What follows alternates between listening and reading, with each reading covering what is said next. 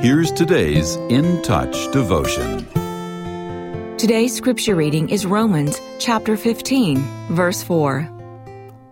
For whatever was written in earlier times was written for our instruction, so that through perseverance and the encouragement of the scriptures we might have hope.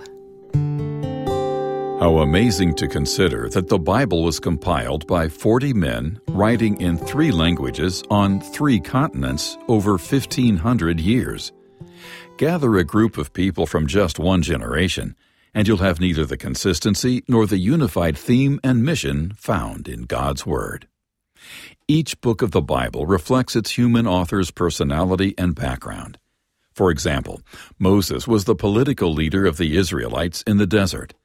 Daniel rose to the rank of prime minister while a captive in Babylon.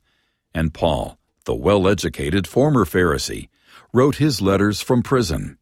Yet every word remained true to God's central theme that his love redeems those who humbly call on his name.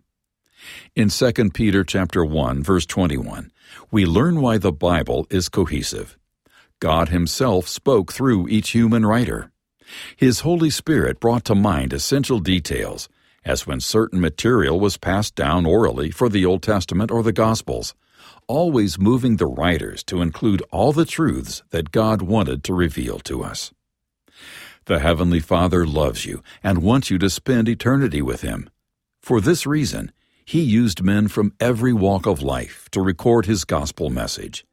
That message is that forgiveness of sin and eternal life are gifts received by anyone who trusts in His Son, Jesus Christ.